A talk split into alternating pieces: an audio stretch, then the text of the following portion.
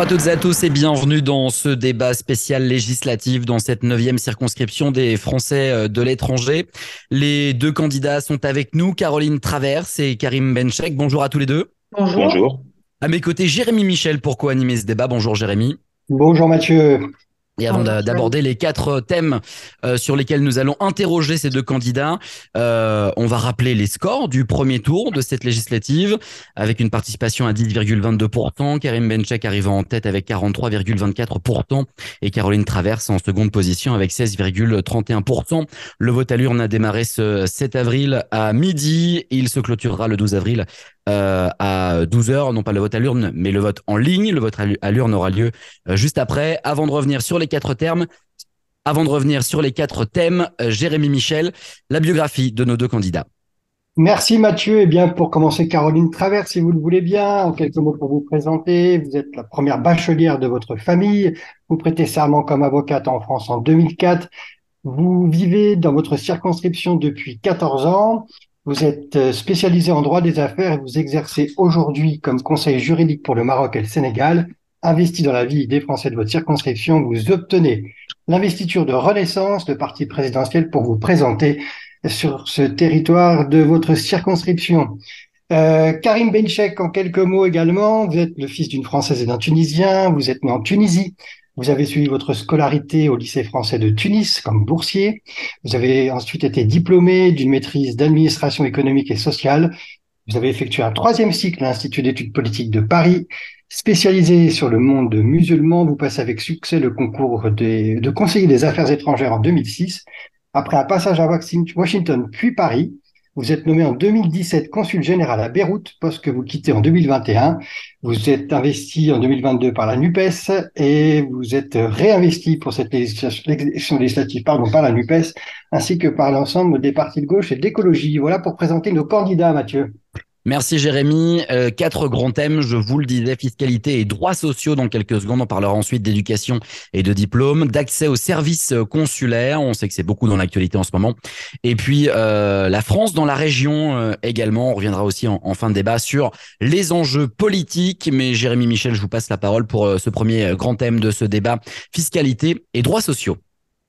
Merci Mathieu. Eh bien, plongeons dans ce vaste sujet et en se polarisant peut-être sur la première question qui concernerait, qui concernera la CG, la CRDS. Alors, euh, Caroline Traverse, Karim Bencheik, on sait que le, euh, cette, euh, cette fiscalité, cette CG, CRDS, c'est un peu le serpent de mer hein, des, des, des, Français de l'étranger. Les élus de tous bords réclament une abrogation de ce dispositif fiscal inet. Alors, quelle est votre position Peut-être Karim Bencheik, commençons par vous. Voilà, vous avez été élu pendant là, dernièrement pendant euh, ces sept derniers mois. Est-ce que vous avez œuvré pour que justement supprimer cette CSG-CRDS qui est collectée de façon abusive par l'État français? Oui, merci. Euh, de mon point de vue, en fait, il est illogique et, injuste hein, que nos compatriotes de la 9e circonscription continuent de payer la CSG-CRDS. Euh, le gouvernement Macron, moi, ce que j'ai pu constater à l'Assemblée nationale, c'est qu'il n'a rien fait pour réparer cette injustice. Or, on sait d'où est-ce qu'elle vient. Vous savez, en 2019, le gouvernement avait été obligé par une jurisprudence euh, européenne d'exonérer CSG-CRDS les Français établis dans l'Union européenne dès lors qu'ils étaient affiliés à un autre régime de sécurité sociale de l'UE. Or, le constat pour nous dans la neuvième circonscription, c'est que les compatriotes sont souvent assujettis à un régime obligatoire à l'étranger. Ils cotisent de plus parfois à la CFE, donc quelque part c'est une double imposition, voire même une triple imposition. Moi, concrètement, je propose d'étendre par la loi l'exonération de la CSG-CRDS à tous les Français établis hors de France, notamment dans la neuvième. J'ai déposé, vous posiez la question, est-ce que ce que j'ai fait pour œuvrer en ce sens? J'ai déposé et défendu en commission un amendement sur ce sujet lors du débat sur la loi de finances. Mais euh, vous avez bien vu, l'usage intempestif du 49.3 par Elisabeth Borne n'a pas permis d'aller jusqu'au bout de ce débat. Euh, le gouvernement aurait pu reprendre d'ailleurs mon amendement. Euh, il ne l'a pas fait. Donc voilà, maintenant que chacun assume ses responsabilités, concrètement, je l'ai porté, ça a été refusé par ce gouvernement, et donc que chacun assume ses responsabilités. De votre côté, Caroline Traverse, est-ce que vous partagez ce constat? Et si vous êtes élu, est-ce que vous auriez ce, poids vis-à-vis du gouvernement pour aller dans le même sens de euh, pour mettre fin à ce dispositif fiscal inepte? Alors, je partage euh, le constat, à savoir, d'abord, c'est pas un impôt, hein, la CSG, CRDS sont des cotisations sociales. Et euh, donc c'est pour ça qu'il c'est important d'être technique parce que précisément on ne bénéficie pas euh, de, enfin on fait l'effort de solidarité sans avoir en retour euh, le bénéfice, enfin la redistribution de ces cotisations. Et c'est en ça qu'il y a effectivement une rupture d'inégalité. C'est un des points fondamentaux de mon programme que j'entends porter avec ferveur au sein de la majorité. Et c'est d'ailleurs parce que je suis, je serai de la majorité présidentielle avec euh, très probablement 11 élus euh, euh, des Français de l'étranger de la majorité présidentielle, je pense que nous aurons une chance de faire passer ça. Il faut bien voir que les lois de finances, c'est tous les ans. Je vois pas bien ce que vient faire le 49.3 là-dedans, mais soit très bien, c'est l'axe qui est donné. moi, j'aimerais qu'on reste vraiment sur les choses de la circonscription. De deux choses l'une. Moi, ma proposition est la suivante. Soit, et c'est ce que je défendrai, et vraiment avec ferveur soit on arrive à une égalité, hein, c'est dans notre devise, liberté, égalité, fraternité, il n'y a pas de raison que nous soyons en dehors euh, de cette égalité. Si nous devions l'être, alors il nous faut euh, bah, la fraternité, c'est-à-dire qu'à ce moment-là, euh, si les plus aisés d'entre nous, ceux qui ont la chance d'avoir des revenus locatifs, cotisent, alors ça doit être au bénéfice des plus faibles d'entre nous. Quand je dis entre nous, ce sont les Français de l'étranger et on doit recevoir cet effort de cotisation sociale. Voilà, donc ça c'est mon point et c'est un point fondamental. Par contre sur l'imposition, et je trouve que c'est quand même très important, euh, Monsieur Bencher dit il faut assumer, il faut assumer, il faut également assumer son programme. Euh, dans le programme euh, de Monsieur Mélenchon, et, euh, je vois les parades qui sont faites pour essayer de sortir de ça, il y a un impôt qui est prévu sur la nationalité. Alors cet impôt sur la nationalité, qui consiste à faire un impôt, une, imposition globale sur le revenu, et là on n'est pas en cotisation sociale, on est en imposition. Euh, c'est un impôt qui est grave parce que d'abord il est discriminant, je trouve, pour les Français de l'étranger, et ensuite il consiste à avoir une mécanique qui serait la suivante, c'est considérer que tous les Français de l'étranger, en fait, sont des exilés fiscaux. Euh, personnellement, je ne me sens pas du tout comme une, exilée, fiscale et je trouve que ce positionnement est insupportable. Donc je dis attention aux gens qui seraient tentés par un vote euh, NUPES. Euh, la réalité, c'est bien celle-ci. C'est que demain, vous serez imposé deux fois. une fois en France et une fois dans votre pays d'origine, enfin dans le pays dans lequel vous habitez. Merci Caroline Travers. Sur, ce point, peut-être une réponse de Karine Belchek ah, On va pas répondre, de répondre. Enfin, je sais pas, sur, ou alors sur, sur l'impôt. Sur, l'impôt Écoutez, il y a, y, a, y, a, y a, une réponse assez simple hein, à Madame Traverse. Euh, simplement, ce n'est pas dans mon programme. Vous mentez. Vous faites référence au programme, au programme présidentiel. Attendez, attendez. Vous faites référence. Vous avez dit vous-même à Mélenchon au programme présidentiel du candidat Mélenchon à la présidentielle. Si vous voulez continuer de vous référer à cela, c'est votre affaire. Depuis, il y a une coalition qui s'est montée à gauche qui s'appelle la NUPES. Et il n'est pas question de ce genre de choses dans le programme de la NUPES. Vous, vous, vous pouvez fouiller. Web, Monsieur Bencher, c'est sur votre site web. Pardon, c'est sur votre site web fouiller, personnel. Vous pouvez fouiller, madame. Je, je, vous le donne, je vous donne l'extrait. Oh, non, mais Écoutez, on, on, regardera ça ensemble. Juste, vous regarderez. je vous donne le lien, vous le mettrez dans vous le, regarderez ensemble. Juste une petite précision. Juste une petite précision. Par ailleurs, vous dites, c'est la loi de finances. Effectivement, moi j'étais commissaire finance jusque-là, donc la loi de finances, c'est principalement là-dessus que j'ai travaillé. Vous dites, je ne vois pas ce que vient faire le 49.3. Il se trouve que cette loi de finances nous avons un gouvernement qui l'a fait passer par 49.3. Donc, si vous dites, je ne vois pas ce que vient faire le 49.3 là-dedans, eh ben, c'est la façon avec laquelle ce gouvernement a fait passer toutes les parties, les différentes parties de la loi. Il ne faut pas dire n'importe quoi. Le 49.3, il n'arrive pas avec un projet fini. Il y, a, il y a une négociation, il y a des navettes parlementaires en amont. Donc, il faut arrêter de dire n'importe quoi. Le 49.3, c'est une solution pour faire passer quelque chose en fin de négociation. Donc, il y a eu une négociation en amont. Il ne faut pas tout mélanger, s'il vous plaît. Le, 49.3 arrive quand un gouvernement n'obtient pas de majorité. Il mais monsieur, monsieur, pardon, il y a combien d'articles dans une loi de finances? Il y a combien d'articles dans une loi de finances, monsieur? Caroline non, Traverse. Faut, faut pas, faut pas tomber dans les. Faut, et puis, et puis, pardon, mais c'est écrit dans votre site web, d'accord? C'est le site de Monsieur Bencher. Donc, je vais vous donner la, la référence parce que et je ne vous permets pas de dire que je mens. Voilà, ça c'est très important. On, a bien, on a bien compris. Merci. On va laisser Jérémy reprendre et flécher sur, sur la deuxième question. On sait qu'on ne vous réconciliera pas sur, euh, sur ces sujets-là. Non. non. mais je ne suis pas une menteuse, quoi. Ça me paraît quand même assez important. On, en fait. on a bien entendu. On a bien entendu et on continue. Et on continue, on vérifiera les, informations des uns et des autres. Autre point, on comprend bien, Madame Traverse, pas, pas de souci. Autre, autre, autre point, euh, je voulais aborder avec vous les droits sociaux et notamment une annonce euh, du ministre des Comptes publics, Gabriel Attal, qui a rappelé dernièrement que la France allait faire la chasse aux Français de l'étranger qui touchent des allocations en France alors qu'ils résident hors de France. C'est bien sûr illégal. Et à l'instar de ce qui avait été publié dans le rapport sur la fraude à la retraite par la, Cour des comptes, on voit clairement que sont visés les résidents du, Maghreb. Alors, quelle est votre réaction, euh, Karim Benchek, par rapport à la fois à l'annonce de Gabriel Attal et aussi le rapport dont je viens de faire référence?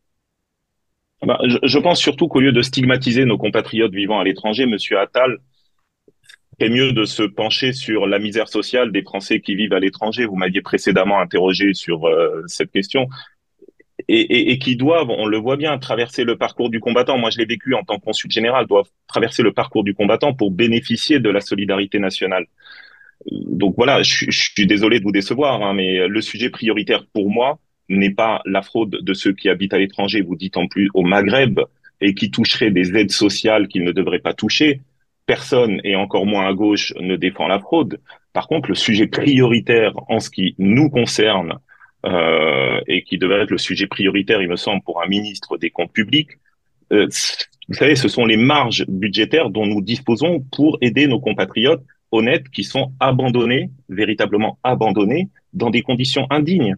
Donc arrêtons à un moment les manipulations politiciennes, euh, je n'ai pas entendu Monsieur Attal, euh, je ne sais pas moi, s'indigner sur le fait que les allocations handicapées, par exemple, soient soumises à un taux d'incapacité de 80% à l'étranger et de 50% en France. Euh, J'ai déposé moi-même un amendement pour demander l'augmentation de 5 millions d'euros du budget des aides sociales à destination de nos compatriotes, c'est-à-dire une moyenne de 2 euros par Français établi à l'étranger. Le gouvernement à rejeter cet amendement. C'est ça la réalité. La réalité aujourd'hui, c'est que l'ensemble des budgets sociaux consacrés aux Français établis hors de France, c'est 15 millions d'euros. 15 millions d'euros pour 3 millions de Français. Vous faites euh, le, le, le, calcul. Vous voyez, c'est 5 euros par Français établi à l'étranger. Il est là le scandale. Caroline Travers sur ce point. Euh, Karim Benchek parle de manipulation politicienne.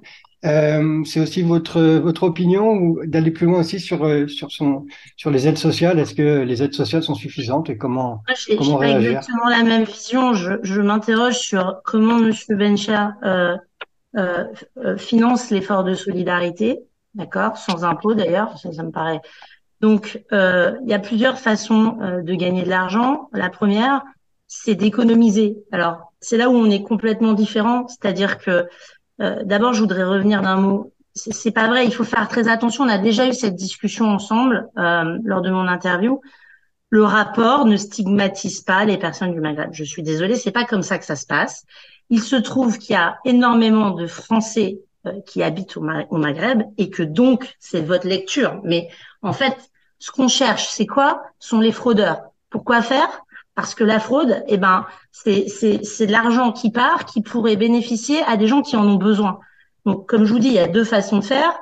On peut faire des économies et, en l'occurrence, arrêter de, de, arrêter la fraude pour pour redispatcher cet argent correctement. Donc, je vois pas bien euh, ce qui est de, c'est quand même le, le rôle de Monsieur Attal de dire on va on va essayer de, de limiter la fraude. Je trouve que c'est c'est des procès d'intention. Euh, je, je, vous avoue que j'ai du mal à comprendre cette question d'ailleurs. Et, et, moi, je vous le dis très clairement, je suis contre la fraude. D'autant que là où Monsieur Bencher a raison, c'est que la, la réalité, c'est que la plupart des gens ne sont pas des fraudeurs et qu'en fait, les fraudeurs n'ont rien à faire et prennent l'argent de ceux qui en ont besoin. Donc, euh, donc voilà, je ne vois pas quelle est la, la, la difficulté à constater qu'il y a de la fraude. Quoi. Non, mais merci d'avoir répondu à cette question. Nouveau thème, Mathieu je vous repasse la main sur l'éducation. Oui, merci euh, Jérémy. Un point sur les temps de parole. Euh, Karim Benchek, vous avez parlé 4 minutes 39. Euh, Caroline Traverse, 4 minutes 51. Un temps de parole équilibré jusqu'ici avec les 12 secondes de plus pour Karim Benchek. On parle d'éducation et de diplôme. Effectivement, Jérémy, vous avez raison. Dans cette circonscription et particulièrement au Maroc, la mobilisation lors des différentes crises sociales a été particulièrement forte et dans les établissements gérés en direct par l'AEFE, mais aussi par la mission laïque française. D'ailleurs, les syndicats dénoncent une absence de dialogue social entre la réduction des effectifs dits détachés, les problèmes de couverture sociale pour les contrats locaux, mais aussi les conséquences financières de la pandémie. Quelles sont euh, l'un et l'autre vos propositions pour rétablir la confiance entre les acteurs locaux et, et relancer la dynamique voulue par le président de la République avec l'objectif de, doubler les effectifs d'ici 2030 Est-ce que les euh, instituts régionaux de formation sont la bonne réponse euh, puisque la question concerne euh, cette vision voulue par le président de la République? Commençons par Caroline Travers, si vous le voulez bien.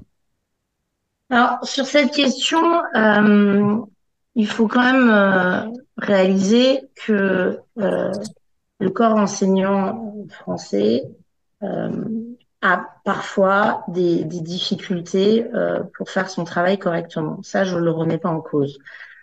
après, il faut pas tout ramener à certains mouvements qu'il a pu avoir au sein d'établissements. Pour moi, ce qui est important, c'est la vision. La vision de doubler les effectifs du président, j'y souscris parce que je pense que c'est important pour la francophonie. Là où je m'interroge, et c'est la maman euh, qui parle, puisque mes enfants sont scolarisés euh, dans un établissement partenaire, et d'ailleurs ils sont pas en gestion directe, et, et là où je m'interroge plus, c'est à la fois sur la, la qualité de l'enseignement, d'une part, et d'autre part le, le, traitement qui est réservé au personnel. Euh, donc il faut pas, sous prétexte qu'on veut doubler les effectifs, euh, réduire la qualité et, et, aussi la façon dont sont traités les personnels, euh, pas, pas que les enseignants d'ailleurs, je pense au CPE, etc. Donc pour moi, c'est un point très important et c'est vraiment une parole que j'entends euh, euh, rapporter euh, au sein de la majorité, puisque j'ai la chance de vraiment connaître et de vivre de l'intérieur. Euh, et, et, je crois que il y a, y, a, des moments où on n'est pas en phase. Je prends un exemple. Il faut savoir qu'il y a une école française qui s'est ouverte euh, en Hollande, euh, dont les capitaux euh, sont marocains. Alors ça peut paraître un peu un peu fou comme schéma. Aujourd'hui, je ne sais pas, cette école est probablement très bien. Je sais en tout cas qu'il y avait un besoin, puisque clairement en Hollande, il y avait ce besoin d'école française. A priori, l'école est d'ailleurs euh, rempli, donc c'est bien qu'il y avait un besoin. Je m'étonne simplement sur le fait que ça soit pas des acteurs français qui soient à l'origine euh, de ce projet. Et je me dis aussi que euh, en cas de problème, finalement, quelle image sera écornée? Ça va être celle de la France, puisque c'est l'école française. On parle de l'école française, même pour les homologués. Donc là-dessus, je dis qu'il faut faire très attention. C'est vraiment une parole que j'entends remonter.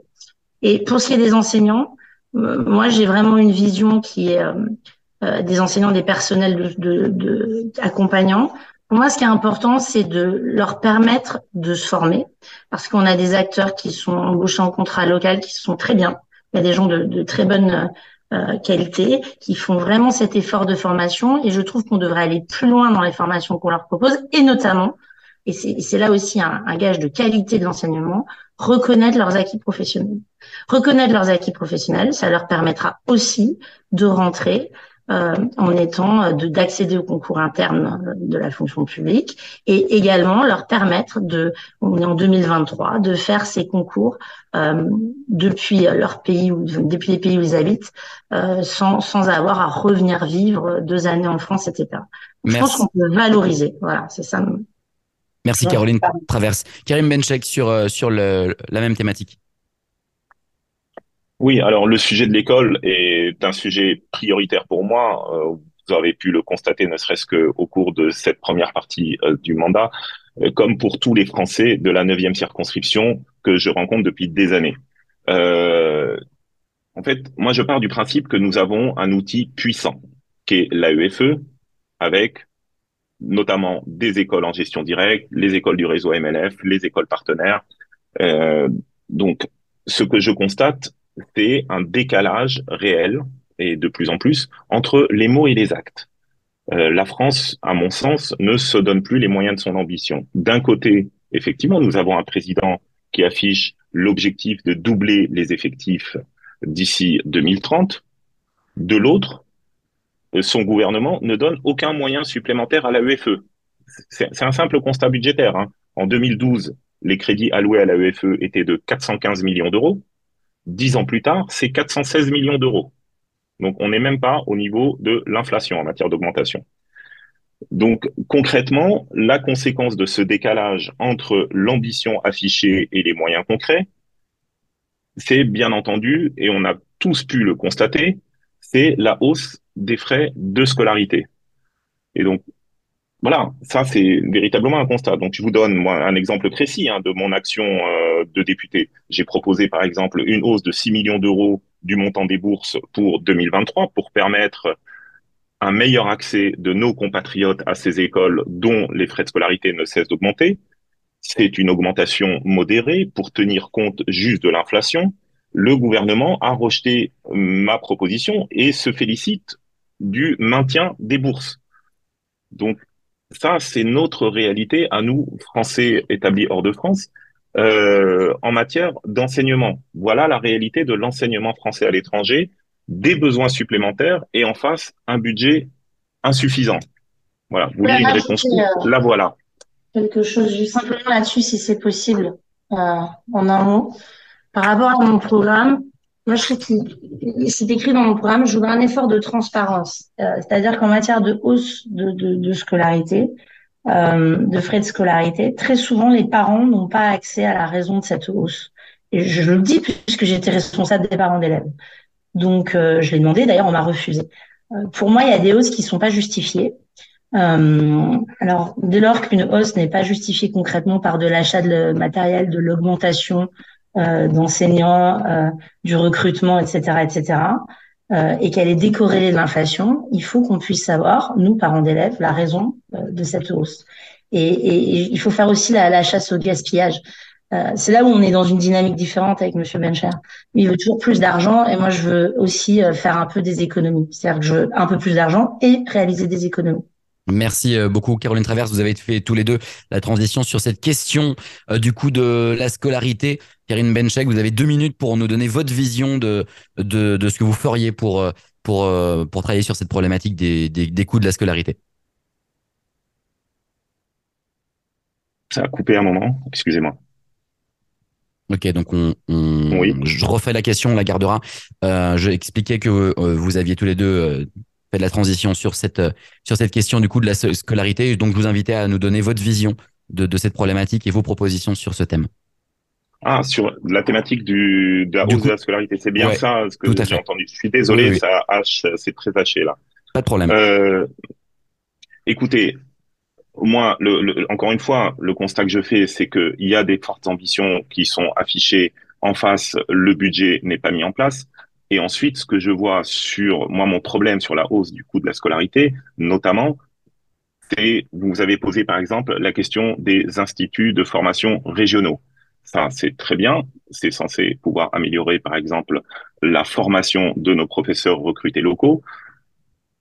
Mais aujourd'hui, on ne donne pour choix à nos établissements partenaires, à nos établissements conventionnés et à nos établissements en gestion directe que le recrutement finalement par le biais euh, que le recrutement local. Qu'est-ce que ça veut dire concrètement le recrutement local? Ça veut dire que ce sont des professeurs qui seront pris en charge sur le coût de l'établissement et non pas pris en charge par l'État. Donc, c'est mécaniquement une hausse des frais de scolarité. Je vous donne simplement cet exemple. Ensuite, la promesse du président, par exemple, de 1000 détachements de plus d'ici 2030 depuis l'éducation nationale au sein de notre réseau pour pouvoir garder ce lien, ce lien important avec le ministère de l'Éducation nationale, avec l'éducation nationale tout simplement. Là aussi, on voit ce qui est prévu, ce sont des détachements directs. Donc, comme on le sait, les détachements directs sont des détachements financés, là aussi, directement par les établissements et non pas pris en charge par l'État. Donc, là aussi, c'est une augmentation mécanique des, des frais de scolarité. Donc, on le voit, on le voit budgétairement, on, on s'est mis dans une seringue qui va mener à une hausse mécanique des frais de scolarité. Et quand j'entends Madame Traverse dire qu'en fait, il faut faire des économies sur finalement les budgets consacrés aux Français établis hors de France, vous savez, les budgets des Français établis hors de France sont tellement ridicules qu'il n'y a même plus d'économies à faire. C'est, elle est là la réalité. Aujourd'hui, aujourd'hui, aujourd'hui, aujourd'hui, nous avons, nous, euh, les non-résidents, vous, vous, pouvez vous adresser au centre des non-résidents, les non-résidents, les non-résidents, les non-résidents font remonter un milliard 400 millions d'euros d'impôts tous les ans en impôts directs et en impôts sur la fortune immobilière. La redistribution vers les Français établis hors de France aujourd'hui au total, quand vous prenez l'ensemble des budgets consacrés, et j'inclus dedans les budgets de bourse scolaire, les budgets pour la CFE, les budgets pour les allocations diverses, que ce soit les allocations de solidarité, les allocations handicapées, les secours occasionnels, etc. Quand vous cumulez l'ensemble de, de ce qui est redistribué vers les Français établis hors de France, ce sont 120 millions d'euros. Donc voilà, je veux bien qu'on lutte contre le gaspillage, je veux bien qu'on fasse des économies, mais je ne pense pas qu'il y ait d'économies à faire sur 120 millions d'euros aujourd'hui, sachant qu'on fait déjà remonter 1 milliard 400 millions d'euros. Donc, il y a véritablement un problème de redistribution vers les Français établis hors de France, qui, une fois de plus, sont les grands oubliés de nos politiques publiques. Merci Karim Benchek. Est-ce que Caroline Trace, vous voulez répondre? Vous avez une minute de retard. Est-ce que vous voulez répondre sur ce thème précisément? Je Benchar arrête d'interpréter mes propos et qu'il s'y tienne simplement, ça serait bien. Je pense que ensuite la solution c'est jamais que l'économie, on est bien d'accord. Il y a clairement un besoin de financement, ça c'est évident, et c'est d'ailleurs parce que je suis dans la majorité je pourrais faire entendre cette voix-là, ce qui n'est pas son cas. Alors après, dire oui, il faut, il faut, il y a qu'à, faut qu'on concrètement comment on fait? Moi, je vous dis, si la CSG, la CRDS des Français de l'étranger à 17 points doit continuer d'être prélevée, alors dans ces cas-là, ça servira à financer ça. Je vous dis également que là où, et c'est ma réponse à Monsieur Bencher tout à l'heure, je dis que les enseignants qui sont embauchés en contrat local ont le droit de devenir des enseignants à part entière dès lors que euh, on fait une, une validation d'acquis et qu'ils peuvent passer un concours en interne et faire euh, la formation en distanciel. Donc ces gens-là, une fois qu'ils seront validés, euh, ils ne seront plus sur les budgets décrits. Donc il faut euh, penser les choses différemment, porter en perspective avec cet objectif de 2030, taper du poing sur la table en disant qu'effectivement il y a un sujet, et aussi ne pas oublier qu'il y a dans, dans nos établissements deux types de publics. D'abord, il y a des Français, et puis par ailleurs, il y a, enfin surtout dans notre circonscription, des, des, des, des, jeunes qui ne sont pas français et euh, qui font euh, la francophonie. D'accord, qui font l'amour de la France, voilà. Merci. donc, on simplement, donc, donc on peut aussi aller chercher des fonds ailleurs. C'est ça, c'était le sens de mon propos. Merci Caroline Travers. D'accord. Je rappellerai que la Constitution empêche l'affectation d'une recette à une dépense, mais on va passer au thème suivant puisque là les temps de parole juste quand même pour pour revenir sur la question des frais de scolarité. Très rapidement, s'il vous plaît, Karine. Oui, oui, très rapidement. Les mesures, elles sont dans mon programme. D'une part, il faut introduire de la certitude pour les parents. Et comment est-ce qu'on introduit de la certitude pour les parents? Il faut revenir à un système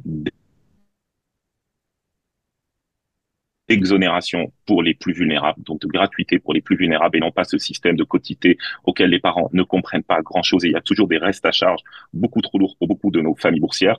Et ensuite, un bouclier financier pour toutes les autres familles, qu'elles aient la certitude, une fois qu'elles mettent leur enfant dans le système français, qu'elles sachent que sur les 15 prochaines années, jamais le, la dépense en matière de scolarité ne dépassera 20% de leurs revenus.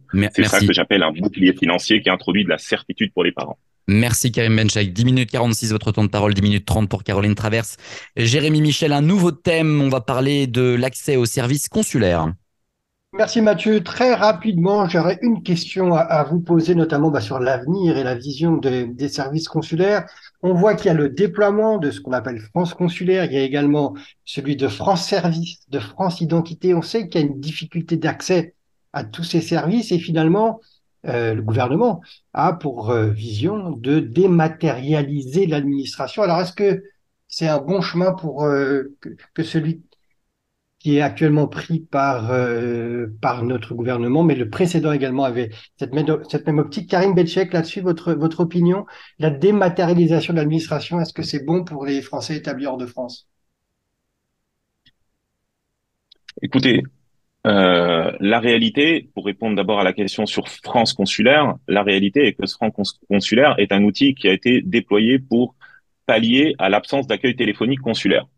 Le point de départ, c'est la baisse drastique des effectifs qui ne permettait plus d'assurer un accueil téléphonique partout dans le monde, ce qui a laissé nos compatriotes dans l'incapacité de joindre leur consulat. Ça, c'est un constat. Il y a eu des effectifs qui ont été diminués de 50% sur 30 ans. Et les premiers postes à en pâtir, ça a été les postes d'accueil téléphonique. Donc France Consulaire est une plateforme au stade expérimental. Si elle permet le désengorgement des lignes consulaires, tant mieux.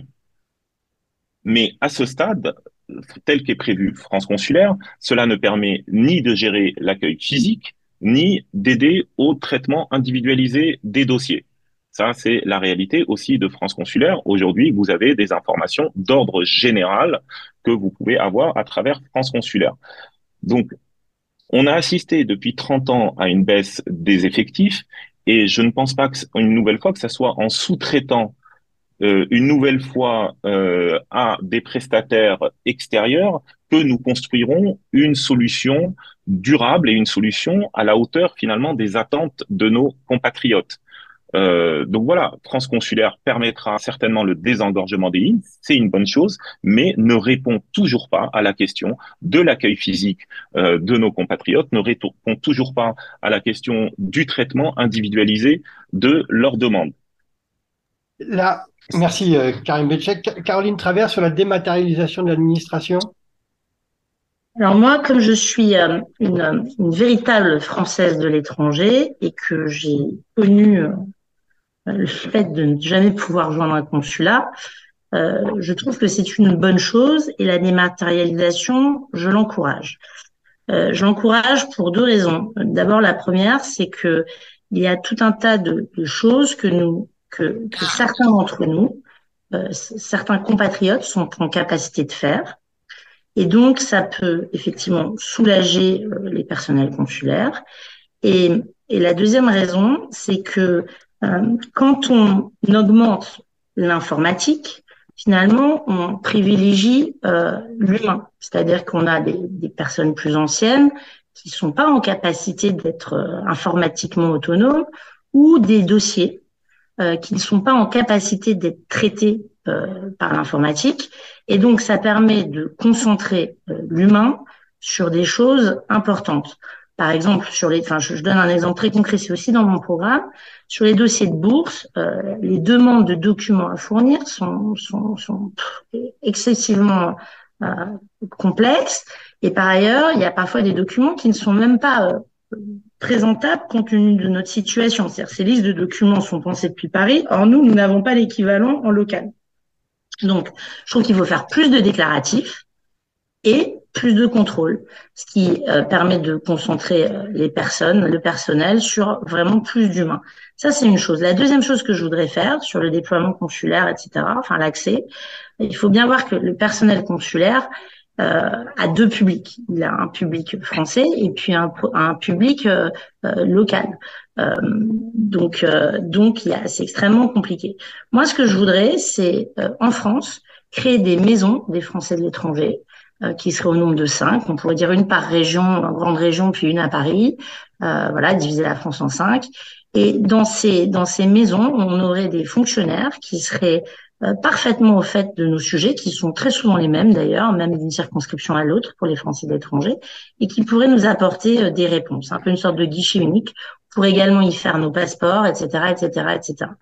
Donc, ça permettrait d'avoir des fonctionnaires en France qui seraient pas forcément détachés, c'est un coût moins important, et à nous de savoir précisément qu'en se rendant à tel endroit, en général, on est, nous sommes des gens qui avons l'habitude de voyager, et on n'a pas de difficulté s'il faut faire deux heures de route et qu'on est sûr d'avoir une personne qui est en capacité de nous répondre, à prendre la voiture ou à prendre le train ou à faire un blablacar quand on est en France pour avoir cette solution-là. Et je pense que c'est une idée, elle est dans mon programme et j'entends la développer. Voilà.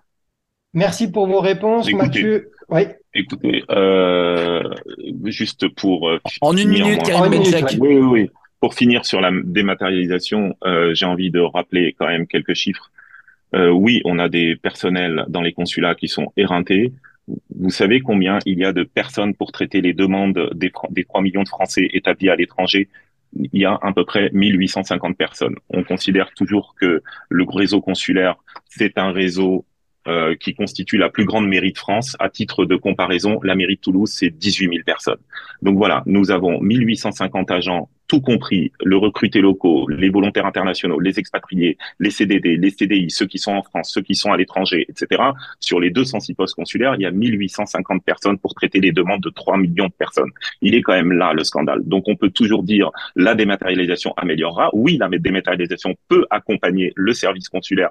C'est une très bonne chose, mais je ne vais pas aller dire à nos compatriotes à Ségou, à nos compatriotes à Tozer, euh, qu'ils doivent compter sur la dématérialisation pour pouvoir faire leur papier d'identité, pour pouvoir faire. Aujourd'hui, nous avons des consulats. Il y a une réponse aussi pour tous ces Français, par exemple de la neuvième, qui sont éloignés des consulats. Ce sont les permanences consulaires. Ce sont ces permanences consulaires. Les consulats ne sont même plus en mesure de les faire parce qu'ils n'ont plus les moyens, ils n'ont plus les moyens humains de les faire. Merci. voilà. Merci, Karim. je, pardon, enfin, je ne sais pas pourquoi vous rajoutez cette intervention. Hein. Je, je, je, suis assez d'accord sur le fait qu'il y a, il y a un, vrai, un vrai sujet euh, de personnel. Après, il y a aussi un vrai sujet d'accueil.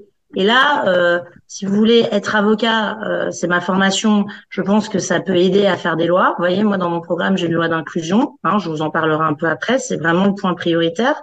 Par contre, je suis pas sûre qu'être consul, ça aide à saisir à quel point parfois on est mal accueilli chez nous, quoi. Donc, merci. Euh, merci. Voilà, ma réponse. Merci. Mathieu, je vous en prie. Mathieu, allez-y. Vous voulez qu'on passe au point suivant, euh, Jérémy? C'est parti. La France euh, dans la région. Euh, un point sur les, les temps de parole. 13,53, égalité parfaite en tout cas au chrono. alors en parlant de visa, on va parler de visa. Que pensez-vous de la décision présidentielle de juguler ces visas en les conditionnant à l'attitude des pays quant au respect de notre politique migratoire, en particulier sur l'accueil des expulsés? Et puis après, on parlera de, de tensions et puis de la place de la France, parlera du Mali également. Mais d'abord sur cette question des visas, euh, Caroline Traverse. Alors sur cette question, euh, je pense que la différence fondamentale avec M. Benchar et moi-même, c'est que euh, moi je crois qu'effectivement il y a un problème. Euh, et euh, mais que mais, mais donc on a essayé d'y apporter une solution et que cette solution n'a pas été forcément la bonne. Et euh, parce que je suis issue de la circonscription et que par ailleurs je suis dans la majorité, euh, je pourrais euh, très clairement expliquer pourquoi je considère que la solution qu'on a tenté d'apporter au problème n'était pas forcément la bonne. Et la différence avec M. Vencher, c'est que sans doute il ne voit pas où est le problème. Le problème, c'est que quand on a des, des, des, des, immigrés illégaux sur un pays, dans, dans, notre pays, qu'il y a une règle, et à un moment donné, il faut aussi que les pays jouent le jeu. Donc ça, c'était le, le, problème. La, la solution qu'on a proposée, qui était de faire le bras de fer sur les visas, à mon avis, n'était pas la bonne. Et je vais vous expliquer très simplement pourquoi je considère que c'était pas la bonne. Et, et, et, et comment j'entends expliquer à Paris à quel point ce n'était pas la bonne. Aujourd'hui, on a des, des, jeunes qui sont dans nos écoles françaises, qui font le choix, dont les parents font le choix de la francophonie, euh, qui ne sont pas français, euh, qui payent assez cher pour accéder à nos écoles, puisqu'en plus les tarifs ne sont pas les mêmes, qui sont des brillants étudiants, et lorsqu'ils ont 18 ans, euh, ces, ces, gamins, ces enfants, euh, obtiennent le bac en général brillamment et sont pris dans les plus grandes écoles, les meilleures études, etc., etc. Et au moment de faire la demande de visa, ils n'ont pas. Et ça, c'est pas possible. Parce qu'il y a un moment donné, il faut être cohérent. Et c'est là où on a manqué de cohérence. C'est-à-dire qu'une décision a été prise et on n'a pas mesuré l'impact euh, sur tous les secteurs que ça allait avoir. D'accord, Caroline Traverse, mais vous faites comment C'est pas possible. Pourquoi? Parce qu'un enfant sur lequel on a investi, parce que là, les, les, les jeunes qui vont à l'école française, quand même la France investit dessus. Hein, ça coûte, ça a un coût à la France. Donc ils partent fâchés à 18 ans contre la République française et ils ont raison. Leurs parents sont également fâchés et ensuite ils vont s'expatrier euh, euh, du coup au Canada, euh, en Espagne, etc. Qui bénéficient d'ailleurs d'étudiants très bien formés par, par notre euh, système et et du coup, euh, euh, on a tout perdu. Et, et, on a tout perdu parce qu'on a des gens fâchés avec nous, ils viennent plus dépenser en termes de tourisme, etc., etc. Donc clairement, c'est pas la solution, et c'est ce que j'entends euh, porter, expliquer pourquoi c'était pas la solution. Donc il faudra trouver d'autres façons parce que effectivement, comme je vous l'ai dit, mais il y a vous, un ne les, vous ne les avez pas, vous ne pouvez pas nous les proposer. Bah, C'est-à-dire que moi aujourd'hui, je me présente pour être député de la 9e circonscription. Je suis pas le ministre de l'Intérieur. Mon rôle, ça sera d'expliquer que la solution qui a été proposée n'était pas bonne D'accord? Donc après, euh, on pourra y réfléchir, mais là pour le moment sur mon programme, je me concentre vraiment sur sur les Français de l'étranger. J'ai une vision globale, mais ce que je dirais, et ça c'est intéressant, parce que en ma capacité euh, d'être de la majorité, j'expliquerai à l'intérieur, parce que c'est un choix du ministère de l'Intérieur de jouer sur la politique des visas, que cette solution n'est pas la bonne. Ça, je peux le faire. Alors que quelqu'un qui sera dans la minorité, clairement, il va pas faire ça. Ça, c'est sûr. Merci, Caroline Travers. C'est bien noté, hein, peut-être pour le coup, euh, vous mettre d'accord avec Karim Benchek sur le constat finalement et, les conséquences d'une telle décision. Karim Benchek, vous avez euh, trois minutes sur ce thème.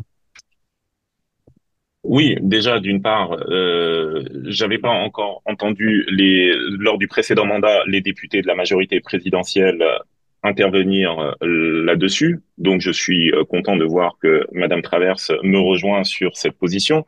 Euh, un point de méthode d'abord. En, quoi ça nous concerne, c'est que la question des visas concerne aussi les Français pour la neuvième circonscription. La majorité écrasante des Français ont une famille qui est amenée à demander, par exemple, des visas.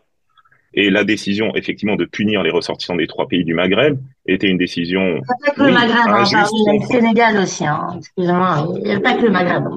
Non, non, non. Enfin, mais bon. c'est important. La neuvième, c'est pas que le Maghreb, c'est aussi l'Afrique subsaharienne la décision qui a été de punir prise par le gouvernement de punir concernait les trois pays du Maghreb que sont la Tunisie, l'Algérie et le Maroc. C'est ce qui a été annoncé par le porte-parole du gouvernement. Donc, a été contre-productive et insultante. Donc, moi, j'ai été le premier député à interpeller le gouvernement et à demander explicitement le retrait de cette mesure.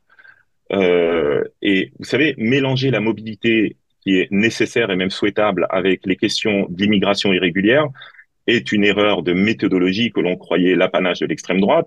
Euh, si l'on veut améliorer la coopération entre États sur l'admission des personnes en situation d'expulsion, il y a les canaux diplomatiques. Maintenant, le gouvernement a changé euh, finalement euh, de, de, de position. Il faut, il faut mesurer le tort fait c'est-à-dire auprès de ces populations des pays euh, au Maroc, en Algérie et en Tunisie, et réparer la relation avec les populations et les sociétés civiles des trois pays du Maghreb qui ont été concernés. Donc voilà, c'est ça aujourd'hui qui doit être notre priorité. Et pour ce qui est d'interpeller le gouvernement, pour ce qui est d'interpeller le ministère de l'Intérieur, effectivement, c'est quelque chose que j'ai fait, que j'ai fait fortement pendant ces sept premiers mois. J'ai même auditionné le directeur de l'immigration à ce sujet. Et il se trouve que le gouvernement a fini par changer de position, reconnaître, là, je vois Karine Traverse qui reconnaît quelque part une erreur. C'est très bien. Maintenant, comment faire pour réparer cette relation de confiance qui a été cassée avec les populations de ces trois pays? Il, me semble qu'il est là le sujet euh, maintenant. Et c'est ce que je m'efforce d'ores et déjà à faire. Merci beaucoup Karim Benchek. Euh, très rapidement, puisqu'on a déjà dépassé le, temps prévu pour pour les réponses, même si on est à l'équilibre du temps de parole. Karim Benchek, vous avez 30 secondes de retard sur cette partie de la France dans la région. Euh, vous le savez, tout le monde le sait, c'est dans l'actualité. Il y a des tensions liées à la sécurité et un net recul de l'influence française, notamment au Mali. Une question à, à tiroir. Qu'est-ce que vous pensez de la politique actuelle de la diplomatie française sur ces territoires, le recul de la France et comment résister à la désinformation russe, s'il est encore temps, euh, si on parle d'ailleurs du, Mali, puisque des dégâts et des départs ont déjà été, euh, ont déjà euh, été faits. Euh, Caroline Traverse, pour commencer. Sur, le, positionnement dans la sous-région, il est effectivement compliqué aujourd'hui. c'est mon quotidien hein, de, française de cette sous-région. il n'est pas toujours simple d'être français. Et euh, vous parlez d'influence française. Alors, je ne sais pas si euh, véritablement on doit parler d'influence française, mais effectivement, il y a le retrait décidé du Mali. Euh, Est-ce qu'aujourd'hui, c'est le rôle, euh, vous parlez de recul de la France, est-ce que c'est à la France d'intervenir? Je n'en suis pas convaincue. D'ailleurs, je crois que c'est normal qu'il y ait des relais qui soient pris après la France. Caroline Traverse, la présence française au Mali s'expliquait pour lutter contre le terrorisme. Vous estimez là qu'en fait, il fallait pas lutter contre le terrorisme au Mali? C'est pas du tout ce que je viens de dire, cher monsieur. Je viens d'expliquer que nous sommes arrivés à un moment donné pour aider dans une situation d'urgence et qu'au bout d'un certain nombre d'années, nous sommes partis, ce qui est donc normal. Mais euh, il n'y a pas que la France, il y a l'Europe, euh, il y a euh, d'autres Juste pour revenir sur les faits, Caroline Traverse, on est parti du Mali parce que la milice Wagner nous y a chassés. Ah non, je suis pas exactement. Vous n'avez pas cette lecture-là? Non, j'ai pas cette lecture-là. Non, c'était un temps donné. Euh, non, non, c'était un temps donné. C'était, euh, c'était annoncé, c'était prévu. Pour moi, c'est, euh, on s'est pas fait chasser. Je crois pas. Hein, pardon. Je crois pas que la France euh, se soit fait chasser par la milice Wagner. Maintenant, je crois qu'à un moment donné, c'est, c'est, c'est pas à la France, c'est le Mali qui doit décider de, de son avenir. Le Mali est un pays souverain. Alors, vous avez raison, j'ai pris un raccourci. Non, non, la la réponse. Et, si, vous permettez, je, je, si vous permettez, non, bah, je, je, je, précise ma question, si vous le voulez bien, parce qu'effectivement, j'ai pris un raccourci, vous avez raison. La milice bah, Wagner oui. a fait pression sur les autorités maliennes pour chasser la France. C'était ça que je voulais dire. C'est en tout cas ce qu'on a vu ici dans les journaux. Pardon, je pense qu'il faut arrêter aussi de parler D'accord, le Mali euh, est un pays souverain, ok. Ils ont des gens à la tête, et c'est pas euh, le, la milice Wagner qui fait pression sur le Mali ou la France qui décide. Mali, c'est pas un jouet, hein, d'accord. C'est un pays qui à un moment donné fait des choix. Et, euh, et nous, on a on a une histoire commune avec le Mali. On a fait le choix de venir les aider. C'était prévu qu'on se désengage et qu'il y a un relais derrière. le Mali fait le choix euh, aujourd'hui de certaines alliances. Euh, moi, je pense que ces alliances ne sont pas bonnes pour personne, c'est mon point de vue. Sur la désinformation russe, euh, elle existe, d'accord? On sent que ça, d'ailleurs, ça contribue à faire que c'est compliqué d'être français dans la sous-région. Par contre, euh, et c'est là aussi où j'attire vraiment l'attention euh, des personnes de la circonscription et des votants. Il faut bien voir qu'en matière de désinformation russe, euh, je ne crois pas que c'est en rejoignant l'alliance bolivarienne telle que c'est voulu par le groupe politique euh, de Monsieur Bencher qu'on va euh, lutter contre la désinformation russe. D'accord? Parce que cette alliance bolivarienne, euh, je pense pas qu'elle qu se mette en opposition avec avec la Russie. Voilà, c'est ma réponse sur cette question. Merci. Je très d'ailleurs très curieuse d'avoir la réponse de Monsieur Bencher sur ce bah, on va on va la voir juste la différence de point de vue entre entre vous et moi. Je je me basais, je vais citer mes sources sur des, des éléments de, de reportage de, de TF1. Karim Bencher, vous avez euh, euh, trois minutes pour répondre sur ce thème. Oui, il y a une petite réponse du tac au tac parce que ça me fait sourire euh, quand on parle que je suis dans un groupe politique qui appartient à l'alliance bolivarienne ou je ne sais quoi. Ce n'est pas en faisant de la désinformation qu'on lutte contre la désinformation, mais ce n'est pas grave. Ensuite, moi, ce qui est important. Non, non, pardon. Dans, non, attendez, non, attendez, s'il vous plaît. C'est dans, le programme, c'est dans le programme, page 64, du leader de votre groupe parlementaire, monsieur. C'est dans le programme, c'est le point 64. Non, mais, de, du, du, Caroline Travers s'est laissé répondre, Karim. Bah, oui, oui, non, mais on peut pas. Plaît, euh, arrêtez, arrêtez, ça, ça par exemple, c'est de l'arrogance. Vous savez, j'appartiens, j'appartiens. Ça, c'est de l'arrogance, monsieur Bencher. Mon groupe parlementaire, mon groupe parlementaire s'appelle le groupe écologiste NUPES. Bon, mais bon, passons. Aujourd'hui, et, et, la NUPES, aujourd'hui, qui est le leader de la NUPES, monsieur Bencher Mon Vous êtes arrogant, c'est dans, dans, votre. Il se trouve. Non, mais il se trouve. Non, mais attendez, encore une fois, mon groupe parlementaire s'appelle Écologiste NUPES. Il a une présidente qui s'appelle Cyrielle Châtelain. Voilà. Oui, Cyrielle, et vous, donc pouvez, cette dame vous pouvez, est, vous pouvez. Par non, mais s'il vous plaît. Mélenchon. Bon. Cette dame est le leader. Par... Et d'ailleurs, vous avez une vidéo de soutien de Monsieur Mélenchon qui fait six minutes, d'accord, et qui ne parle pas une fois des Français de la circonscription. Pas une fois, à part pour dire qu'il est né à Tanger. Donc, on, on a compris. Monsieur... Caroline Traverse l'attaque mais... sur, sur, sur le programme. On a compris l'attaque sur euh, l'arrogance. Ce qu'on aimerait, c'est avoir la réponse de Karim Benchek sur le fond et voilà. sur euh, ce départ du Merci Mali. Merci beaucoup. Merci beaucoup. Moi, je trouve que cette question, euh, la dernière séquence qu'on a vécue au Mali, au Burkina Faso d'ailleurs aussi, euh, montre quand même, doit, on, doit en tirer un certain nombre de conclusions. Qu'est-ce qui s'est passé sur notre outil grosso modo, de coopération, nous, notamment avec euh, les pays du Sahel, avec euh, même plus largement, c'est notre outil de coopération euh, au, au, sens plus large. Il y avait 15 ans, nous avions un ministère de la coopération, nous l'avons fermé, nous avons donné tout notre outil de coopération à l'Agence française de développement. Il se trouve que l'Agence française de développement a été transformée petit à petit en une banque de développement. Aujourd'hui, notre seul outil de coopération avec l'Afrique, avec le monde en fait, et avec notamment les pays du Sahel, s'appuie sur une banque de développement. Une banque de développement est un très bon outil. Euh, il nous permet de travailler avec pas mal de, pays dans le monde, mais il ne permet pas de travailler, par exemple, avec les pays sahéliens. Euh, pourquoi? Parce que une banque de développement travaille sur du prêt et non pas sur euh, du don.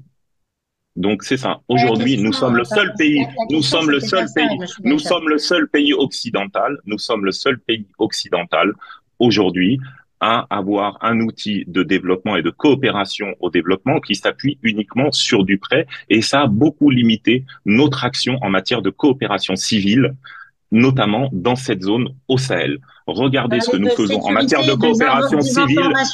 Oui, mais vous savez, la coopération civile doit accompagner en général l'intervention sécuritaire. C'est, attendez, sont les, sont les bases, sont les bases françaises qui, qui nous je vous aident. Ai pas, je vous ai pas, je vous ai pas interrompu. laissez-moi finir. Laissez-moi finir je ne vous ai pas interrompu. Donc moi, je pose ce problème de, on parle d'influence, on parle de, parce qu'on posait aussi la question du recul de l'influence. Comment pouvoir avoir une influence française dès lors que notre outil de coopération a été démantelé parce que notre influence passe aussi par la coopération. Ensuite, vous savez, ça, a touché également les instituts français. Vous allez aujourd'hui à l'Institut français de Bamako, on lui demande s'il veut faire de la programmation culturelle, s'il veut avoir de l'influence justement, s'il veut diffuser euh, un certain nombre de valeurs, s'il veut diffuser euh, sur place. Aujourd'hui, quand on dit il faut avoir du contre-discours face à la au discours qui est porté par les Russes, aujourd'hui, notre institut à Bamako, pour faire de la programmation, doit faire des recettes. Aujourd'hui, il n'a pas d'argent délégué par l'État français pour faire de la programmation.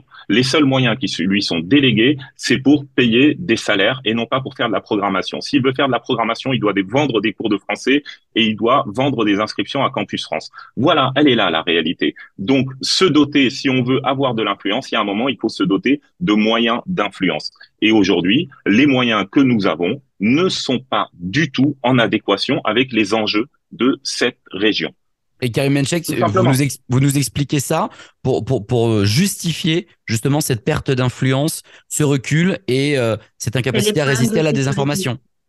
Ben, je pense que oui. Aujourd'hui, nous n'avons plus les moyens de notre coopération dans cette zone. Nous n'avons plus les moyens de notre influence, on va dire, au sens euh, culturel dans cette zone. J'ai bien compris. Je, je, faisais le lien parce que je, faisais le lien parce que Caroline Travers. je, ne justifie, je, ne justifie, pas, et en plus je ne justifie pas, je, je dénonce quelque part ce qui s'est fait sur les 15 dernières années avec nos outils de coopération. C'est un fait, c'est une réalité. Euh, L'AFD elle-même le dit. Euh, vous voyez, c'est pas. Euh... Donc voilà. Merci beaucoup Karim Benchek. On va conclure. Jérémy, les enjeux politiques, les rendez-vous de cette fin de campagne, même si le vote en ligne est, est, d'ores et déjà euh, ouvert.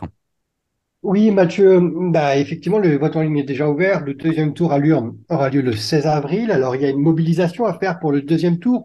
On entend euh, vos différents propos. On voit qu'il y a des visions qui sont différentes. Euh, il y a un, candidat qui est arrivé troisième au premier tour, c'est Mjid El avec 15,40% des voix. Alors, est-ce que vous auriez des, un message particulier aux électeurs qui se sont portés sur sa candidature au, au premier tour, Caroline Traverse? Effectivement, bah, il j'ai pas, qu'un message pour les électeurs de MJID. Euh, déjà, la, plupart des électeurs de MJID, en réalité, euh, euh, nous sommes de la même maison. et d'ailleurs, dans son message où il reconnaît sa défaite, il appelle les électeurs à voter en masse. Et en cela, je le remercie parce que c'était sa façon à lui de dire que plus ça va voter, moins ça votera pour les extrêmes. La Nupes, c'est l'extrême gauche. Et donc, il appelle, euh, in fine, en filigrane, ce qu'il veut y voir, c'est un, un, grand front républicain. Donc là-dessus, je le remercie. Moi, je suis déjà en train de, de parler avec la plupart euh, euh des anciens candidats. Euh, il n'y a pas que les électeurs de, de M. El hein. bien évidemment, ils sont très importants. Euh, il y a aussi ceux d'Oumarba, ceux de Fatou Sagnassou, qui sont, qui sont sénégalais d'origine, franco-sénégalais. Puis il y a Hervé Diaz qui m'a déjà fait euh, un message en m'expliquant qu'il allait appeler à voter pour moi. J'ai des relations avec les équipes d'Edouard de Castellane, etc. Donc on est vraiment en train de d'envisager de, de, un grand front républicain parce que euh, euh, parce que il n'y a pas de raison que aujourd'hui la neuvième circonscription soit représentée par par la Nupes. Caroline Travers, c'est responsable de parler de front républicain en disant que la NUPES, c'est l'extrême gauche, alors que dedans, vous avez quand même l'EPS ou Europe Écologie Les Verts. Vous mettez toute la gauche à l'extrême gauche désormais, Caroline Travers Il y a une autre euh, élection législative partielle il n'y a pas longtemps, je crois, non? On a bien parlé de front républicain partout. Ça a choqué personne. Donc le Front républicain, il se fait partout. Moi, j'ai un, vrai problème avec la façon dont le leader de la Nupes euh, euh, euh, voit les choses. C'est-à-dire que j'ai pas du tout la même vision euh, de, du travail qui doit être fait dans un hémicycle. Pour moi, la République est au-dessus de tout, la séparation des pouvoirs également. quand on est dans l'hémicycle, on doit être digne. moi, faire une 13 000, poser 13 000 amendements pour et, et, ne même pas pouvoir accéder à l'article 7, qui était le plus important de la réforme sur les retraites, c'est ça qui est irresponsable. J'ai pas du tout cette vision euh, de, de, notre pays. Il faut bien voir qu'on a énormément de chance euh, d'être français, c'est ce que je rappelle très régulièrement. Euh, on a tendance à l'oublier parce que quand on est en campagne, on ne pointe que ce qui ne va pas. Euh, Monsieur Bencher, je l'écoute pendant tout, pendant une heure, il a dit on n'a pas d'argent, on n'a pas ci, on n'a pas ça, on n'a pas ça. Mais par contre, il y a des choses qui vont bien. On peut aussi le dire. On a la chance d'être en France, on a la chance d'avoir une liberté de penser, on a la chance d'avoir euh, des institutions qui fonctionnent. Et donc, euh, moi, en cela, je suis profondément républicaine. Et euh, euh il y a des navettes parlementaires, il y a des partenaires sociaux qui sont reçus en amont d'une loi. Il y a une façon de faire les lois, d'accord? C'est pas la rue qui systématiquement revient jouer le match. D'accord? Et puis quand on vote aussi, on vote pour un mandat. Euh, il y a un an, M. Bencher a été euh, élu à l'appel euh, de M. Mélenchon qui disait votez partout pour moi, comme ça je serai Premier ministre. C'est comme ça qu'il a été élu, M. Bencher. C'est cette promesse-là qu'a cru une partie de la gauche au démarrage. Mais ça, un an après, ça fonctionne plus. Et maintenant, ce que dit M. Bencher dans sa vidéo, c'est en gros votez pour moi parce que c'est comme un référendum par rapport aux retraites. Non, les retraites étaient dans le programme de M. Macron il y a une majorité euh, qui a voté pour M. Macron, c'est la République, c'est ainsi. Euh, il a déroulé son programme. Il aurait pu très bien ne pas le faire. Je vais vous dire, pour moi, c'est un homme d'État courageux parce que quand on est dans son deuxième mandat et qu'on sait qu'on ne se représente pas, si on veut la paix sociale, on ne porte pas ce genre de réforme. S'il l'a fait, c'est pas pour euh, mettre le bazar, c'est simplement euh, qu'il l'a fait parce que c'est une réforme impopulaire et parce qu'on a besoin de faire des économies et d'avancer. Merci Caroline. Merci Caroline Traverse. Donc personne vous avait parlé de la rue et personne nous avait parlé de la réforme des retraites. On était sur mobiliser les, électeurs pour le, le deuxième tour. Karim voilà, Benchek. Voilà, exactement. Karim Benchek, c'est quoi? Quelle est votre promesse, votre message aux électeurs de la circonscription et peut-être aussi en particulier à ceux de MC Algarab Écoutez, moi, je, je, je m'étonne d'abord de cette rhétorique qu'on vient d'entendre, qui est une rhétorique qui essaye de jouer sur euh, la peur des, des, des, électeurs. Euh, vous savez, les, les, Français de la 9e circonscription ont montré lors du premier tour qu'ils avaient confiance en ma candidature, puisque 43% des suffrages, euh, avec 43% des suffrages, je suis largement en tête dans tous les pays et toutes les circonscriptions consulaires. Pour le second tour, moi, ce que je dis tout simplement, c'est que je veux rassembler le plus largement possible pour montrer que nous pouvons porter une voix forte à l'Assemblée nationale. Euh, J'ai le même discours à l'égard de tous nos compatriotes. Euh, rejoignez-moi pour porter une vraie alternative à la politique indigente de l'actuelle minorité gouvernementale. Voilà, les électeurs n'appartiennent à personne. Je respecte leur liberté de choix et aujourd'hui, il est temps du rassemblement pour porter une voix forte à l'Assemblée nationale. Merci Karim Benchek. Très rapidement, vos deux rendez-vous euh, de campagne à, tous les deux, des rendez-vous physiques, des rendez-vous euh, en ligne. Caroline Traverse euh, Alors, moi, j'ai le temps entre le premier tour et le deuxième tour est extrêmement court. Euh, donc l'enjeu, c'est de pouvoir mobiliser un maximum de personnes, puisqu'on l'a vu, le taux de participation est quand même très faible. Donc j'invite d'ailleurs, je profite euh, de ce débat pour inviter euh, tous nos compatriotes à voter. C'est très très important. Euh, donc pour pouvoir permettre un maximum de compatriotes, euh, j'ai commencé à faire des zooms. donc il y en aura un, enfin il y en a un qui, qui est hier. Qui a eu lieu hier. Et puis, il, on a mis en place également une une e-permanence. Donc, il y a un numéro WhatsApp où les gens euh, peuvent euh, nous joindre, euh, me joindre, parler avec moi pour ceux qui veulent. C'est à moi de les convaincre. moi, je me rends parfaitement disponible.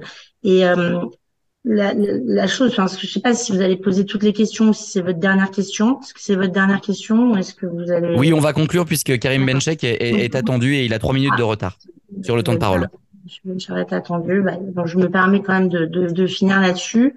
Euh, euh, je, je, je, vais, je vais être une députée euh, euh de terrain, c'est-à-dire que je, je suis euh, africaine depuis 18 ans. J'entends venir sur place. Je suis issue de la circonscription et ça c'est unique, c'est la première fois en réalité qu'on va avoir la chance d'avoir quelqu'un qui va porter les sujets. Et surtout, je vais être dans la majorité. Euh, et ça, c'est très important parce que quand on est minoritaire dans la minorité, à part râler, euh, concrètement, on fait pas grand-chose. Et d'ailleurs, on le voit quand on voit l'activité parlementaire euh, sur le site de l'Assemblée nationale de M. Bencher. Tous les amendements qu'il propose n'ont pas été jamais adoptés. Il a proposé aucun sujet de façon concrète pour les Français de l'étranger, mais c'est tout le temps joint sur d'autres sujets, mais il n'a fait aucune proposition. Moi, je veux faire une proposition de loi sur l'inclusion sur l'inclusion des Français de l'étranger. Ça, ce sera vraiment mon premier point. Et ça, c'est un projet que personne n'a. Donc, euh, c'est ce que je voudrais euh, euh, signaler avant de finir là-dessus. Et surtout, n'hésitez pas à voter parce que j'ai un, un, profil nouveau. Je suis issue de la société civile, je connais vos problèmes et je crois que c'est la différence fondamentale avec Monsieur Bencher, qui est issu du ministère des Affaires étrangères et qui en réalité a certes passé une jeunesse dans la circonscription une partie de son enfance, je crois, mais qui finalement ne, connaît pas nos problématiques de terrain. Merci beaucoup Caroline Travers, vous avez parlé 26 minutes et 58 secondes. Karim Benchek, vous avez donc 4 minutes 35 pour nous donner vos rendez-vous et votre conclusion. Oui, euh, merci effectivement. Euh, pour ce qui est de l'activité euh, parlementaire, tous les amendements que j'ai posés euh, concernent les Français établis hors de France. Vous pouvez vérifier ça. C'est pas c'est pas un souci. J'ai déposé des amendements sur tous les sujets sur lesquels je me suis engagé euh, dans mon programme à l'égard des Français de l'étranger. Au-delà, effectivement, j'étais à la commission finances, j'étais jusque-là le rapporteur de l'action extérieure de l'État. Donc, effectivement, il y a eu un, un rapport budgétaire sur l'action extérieure de l'État et donc sur tous les budgets consacrés aux Français établi à l'étranger. Et pour la première fois, c'est un Français établi à l'étranger, c'est un député des Français établis à l'étranger qui a pu commettre ce rapport. D'ailleurs, il était défavorable à, aux propositions euh, du gouvernement. Euh, pourquoi? Essentiellement parce qu'il ne prenait pas en considération euh, de manière suffisante les Français établis hors de France. Moi, je suis sur le terrain euh, depuis aussi un an et demi. Là, sur la première partie de la campagne, j'ai pu aller dans huit pays de notre circonscription. J'ai fait 25 ou 26 villes. Euh, je me suis relancé. Je pense que c'est important de faire cette campagne de terrain au plus proche des Français pour pouvoir être à leur écoute, pour pouvoir débattre avec eux et remonter concrètement ce, ce qu'ils pensent est le produit de ces débats. Euh, donc là, moi, j'étais à Abidjan encore mardi, j'étais à Dakar mercredi, je suis à Casablanca aujourd'hui. Demain, je serai encore pour des réunions publiques à Tunis, La Marsa. Euh, dimanche, je donne rendez-vous à nos compatriotes à Sousse, lundi à Alger, mardi à Oran, et euh, je serai de retour euh, au Maroc jeudi et vendredi pour encore des réunions avec nos compatriotes, donc à Casablanca et à Rabat à nouveau.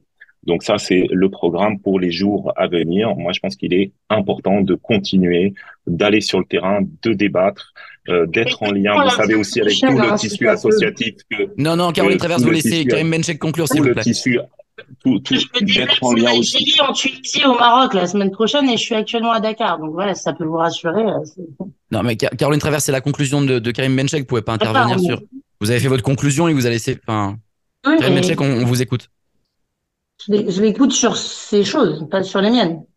Moi, encore une fois, je suis sur le terrain avec tous les militants euh, dont je salue le travail et l'engagement. Nous continuons un travail pour rencontrer nos compatriotes, les convaincre de nos idées, de mes idées, de mon projet. Euh, nous sommes déterminés. Le travail continue sur le terrain, comme je vous dis. Et euh, je donne euh, rendez-vous, encore une fois, pour les prochaines réunions publiques à tous nos compatriotes. Et donc, comme je vous disais, il y en a à partir de demain en Tunisie, à partir de lundi en Algérie et encore d'autres au Maroc la semaine prochaine. Et comme je vous dis, je viens de quitter Dakar et Abidjan. Merci Mathieu, merci à nos invités Caroline Travers et Karim Benchek. Je rappelle les dates importantes du vote par Internet qui a commencé ce vendredi 7 avril et qui se poursuit jusqu'au 12 avril. Le vote à l'urne est le dimanche 16 avril. Merci pour ce débat. On voit qu'il y a des enjeux importants, il y a des différences entre vous. Alors, Euh, votez, votez pour qui vous voulez, mais votez. Merci à vous. Merci Jérémy, merci Caroline Traverse, merci Karim Benchek.